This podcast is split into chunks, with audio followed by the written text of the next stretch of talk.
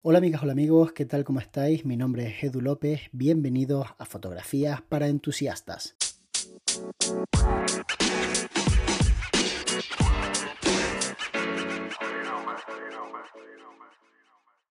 Hace poquito estuve hablando con Chema, que es un fotógrafo de la zona norte de España, de Barcelona, de hecho creo que está él, que tiene un canal de YouTube, tiene un Instagram que se llama Chema Foto, podéis buscarlo si queréis. Estamos hablando sobre eh, lo que él consideraba que era un error por mi parte al yo expresarme en términos de bokeh y profundidad de campo de forma indiscriminada. Él es una persona que escucha este podcast, así que le mando un abrazo enorme, y me decía, eh, no sin razón, vamos, con bastante razón, que eh, podía estar equivocado, que, que, lo estaba utilizando de una forma que era incorrecta. Entonces he investigado un poco, estuvimos hablando y demás, y ciertamente le doy la razón en que para mí lo que significa bokeh no es lo mismo que seguramente lo que pone la definición, digamos, técnica, si queremos verlo de esa forma. Entonces, la definición técnica dice básicamente que es la calidad visual de las áreas que están desenfocadas en una imagen fotográfica. Es decir, cuando hacemos una fotografía tenemos eh, una parte que está nítida y depende de con qué diafragma trabajemos, a qué distancia del sujeto, con qué distancia focal y muchas otras cosas que tenéis, por cierto, en otro podcast, pues vamos a tener más o menos desenfoque, si lo queréis llamar así, detrás o delante de la persona o de lo que estemos fotografiando. A esa parte, cuando lo vemos bonito, cuando no lo vemos como un error, sino que lo hacemos a propósito, o incluso lo hacemos sin querer, pero vemos la foto y nos gusta, la llamamos bokeh, a esa calidad visual que tiene esa parte. Entonces, em, hablando un poco sobre el tema, él me decía que, claro, la profundidad de campo se puede medir, Efectivamente, tú puedes decir, esta imagen tiene una profundidad de campo de 5 centímetros porque es la parte de la imagen que está enfocada. El resto no está nítido. Entonces tú puedes medir la profundidad de campo, pero el bokeh es un poco más eh, subjetivo porque no se refiere a, digamos, todas las zonas que están desenfocadas, sino a la parte que visualmente es bonita y que visualmente le aporta valor a la fotografía, por así decirlo. Entonces yo le decía que entiendo perfectamente la confusión y entiendo perfectamente el mal uso del término, pero como siempre he pensado que el lenguaje es algo que está vivo y que nosotros hacemos de las palabras lo que queremos con ellas y les cambiamos el significado, para nosotros en España la palabra bokeh es sinónimo de utilizar grandes aperturas de diafragma y trabajar buscando ese impacto visual que tiene esa profundidad de campo limitada. Por eso entiendo la confusión, por eso muchos lo utilizamos de forma indiscriminada, por eso decimos, no, porque tiene una profundidad de campo limitada, o sea, un bokeh muy bonito. Y entonces, también entiendo que las personas que son como mucho más técnicas y que están con como mirando los términos y, bueno, que les, duele el oído cuando dices algo así, se puedan llegar a molestar, sobre todo hoy en día que vivimos en la, en la cultura de la piel fina, vamos, que la gente está como a la caída de la hoja para decirle al otro lo que hizo bien, lo que hizo mal, etcétera, ¿no? Entonces, yo por supuesto estoy abierto a cualquier tipo de crítica, faltaría más, y además agradezco muchísimo a Chema que me, que me haya mandado un mensaje, porque además de ser una persona tremendamente amable conmigo, me gusta que sea sincero, porque creo que así es como debería ser. Entonces, lo que sí me gustaría dejar claro es que para nosotros en España el término pues nos da un poco igual. Yo creo que en líneas generales a todos los que hacemos fotografía profesionalmente, pues hablando mal y rápido, nos da nos importa tres pimientos si la palabra bokeh en Japón significa una cosa. Nosotros lo utilizamos para hablar de lentes que te dan una profundidad de campo limitada cuando los trabajas con aperturas de diafragma muy amplias y que esa profundidad de campo limitada es pues como digamos muy bonita en el resultado que te aporta, ¿vale? Pero no creo que eh, sea bueno ni sano ni aporte lo que ocurre muchas veces en los foros. Y de hecho este podcast va más con respecto a la crítica que tengo que hacer sobre el tema de los foros y por qué dejé de entrar en ellos, que por el tema de, del bokeh. Lo que pasa es que la excusa es esta del bokeh, ¿no?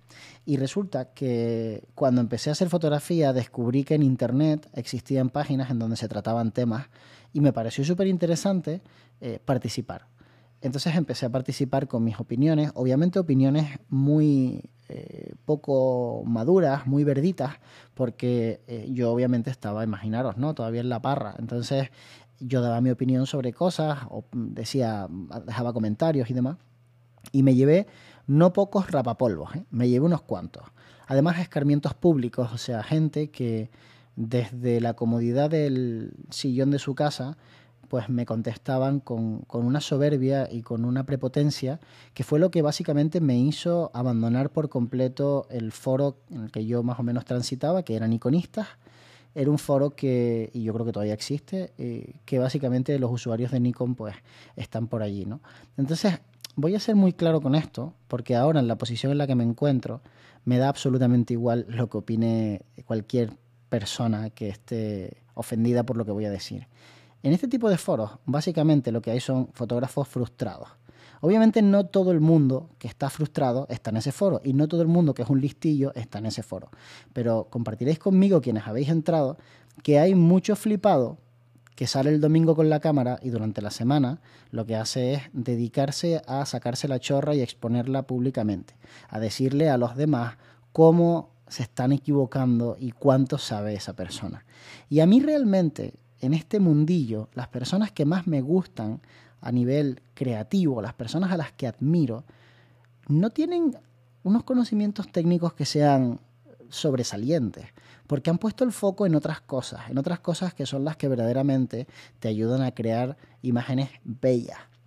Si tú estás todo el día con la parte matemática de la fotografía, la parte analítica, la parte más técnica, y no dejas espacio para la creatividad, para la experimentación y para definir un estilo y una especie de, digamos, gusto que puedes adquirir por ese background que te da ver a otras personas, relacionarte, viajar, eh, conocer, probar, pues al final lo que creas son imágenes súper aburridas.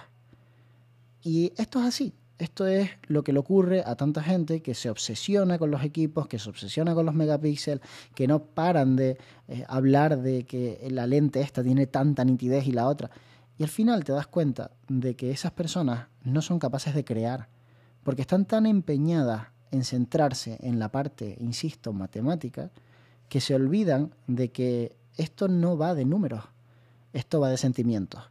Entonces a mí me repatea muchísimo el personaje que vive, habita en un foro con el único propósito de sentir que su vida tiene algo de, no sé, algún tipo de importancia y de que alguien le va a hacer caso porque ahí se siente poderoso, porque tiene más estrellas, porque tiene mayor rango o porque simplemente eh, hay un séquito de personas que ya le respetan. Igual no le ponen ni cara porque no se deja ver, vive en las sombras de Internet, pero ahí es Dios. Y eso me repateó hasta tal punto, cuando estaba empezando, hace 15 o 17 años, que dejé por completo de entrar en ese tipo de, foros. De hecho, cuando me hice profesional, precisamente esa parte tan oscura de la fotografía fue lo que hizo que me alejara completamente, o mejor dicho, que no me acercara a otros compañeros profesionales que ya estaban en el sector. Yo vivía absolutamente al margen. Dije, me da tanto mal rollo todo esto que yo voy a hacer mi vida de mi forma. Me da igual lo que opine la gente de mí, voy a hacer mi carrera con mis precios, con lo que me dé la gana. Es más, cuando empecé a hacer reportajes de bodas, mis tarifas estaban muy por encima de las del resto de personas, porque como no tenía ningún tipo de contacto con esas personas, yo puse los precios que me dio la gana, los que entendí que eran lo que me hacían obtener un beneficio y después con el tiempo me di cuenta de que estaba cobrando mucho más que la mayoría de la gente. Entonces, pues pasado el tiempo, obviamente fueron modificándose esas tarifas hasta que se ajustaron a la media o a la media, pero tirando la parte alta. Pero básicamente, el no relacionarme me ayudó mucho al principio porque como que toda esa toxicidad que había en Internet me la ahorré. Entonces, yo no estoy diciendo que los foros no sirvan, no estoy diciendo que todas las personas que estén en un foro sean eh, mongolas, ni muchísimo menos. Solamente digo que los mongolos premium habitan en determinados foros, porque en la vida real tampoco se atreven muchas veces a dar su opinión, porque muchas veces son personas introvertidas que donde se sienten poderosas y valientes es en los foros. Así que los foros, pues cogerlos con pincitas, igual que los comentarios de YouTube, para que os hagáis una idea, que es otro lugar en donde está lo mejorcito de cada casa, como en Twitter, básicamente, que es lo mismo pero multiplicado por un millón. Entonces, al final, uno tiene que poner en perspectiva las opiniones de personas que ni conoce, ni conoce su background, ni sus motivaciones para comentar de esa forma. Y todo esto suponiendo que tengan razón. O sea, ni siquiera estoy en modo, este tío no sabe ni de qué está hablando y te deja un comentario para hacerte daño y tal. No, no. Suponiendo que tenga razón, a mí lo que me molestan son las formas. La manera, esa, digamos, casi te diría aristócrata, de exponer sus argumentos como diciendo es que no te enteras. Y a la primera de cambio pisándole el cuello a cualquiera que esté empezando. Y seguramente hay mucha gente que escuche este podcast y que se dañen y que digan, ah, pues este tío viene a criticar los foros y tal. Bueno, pues sí, porque a mí no me fue muy bien en los foros durante mucho tiempo. Lo intenté, fui de buen rollo y no paraba de llevarme cachetones. Y no solo los que me llevaba yo, sino los que veía diariamente de unas personas a las otras, ¿no? Y cómo existían diferentes tipos como de clases sociales dentro de los foros con tu avatar, tu puntuación, porque además en muchos de los foros pues te ponen Nikonistas Pro, no sé qué. Entonces, yo creo que hay mucha gente maravillosa en los foros, por supuesto, la gran mayoría, pero también creo que habita un personaje que todos conocemos, y estoy seguro de que en eso no me podéis negar, que es muy desagradable verle continuamente tirando de la Wikipedia fotográfica para darte un rapapolvo y son los que, insisto, se centran solamente en la parte técnica de este mundillo, que está muy bien, pero que a veces la persona que está empezando y que no tiene mucha idea, que utiliza las palabras de forma incorrecta, pues no necesita ese rapapolvo. A veces necesita simplemente que alguien le aclare los términos de una forma amable, cercana y demás. Y por último, me gustaría decir que haciendo tanto contenido en Internet, es absolutamente normal que me equivoque hasta el punto de que acepto que hay un porcentaje de las cosas que digo y hago que son erradas.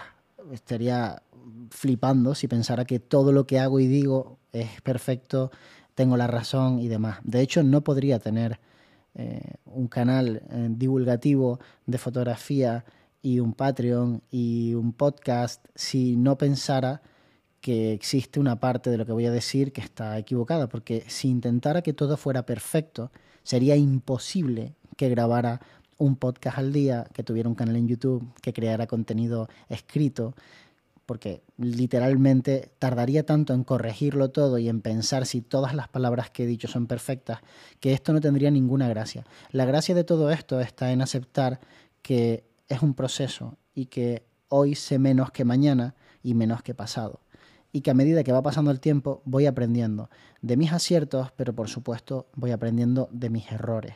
Y no te cortes si alguna vez me equivoco y consideras que eh, he dicho a una patujada o directamente no tengo razón en algo que digo, porque aunque pueda parecer a veces que digo las cosas con seguridad, e incluso para muchos puede parecer que las digo con cierta soberbia, cosa que intento que no sea así, pero la forma de expresarse de cada uno ya sabes que a veces pues da la sensación de que explicas algo y lo haces con cierto mm, autoritarismo, una soberbia extra, que no debería ser, insisto, pero que a veces se me puede escapar.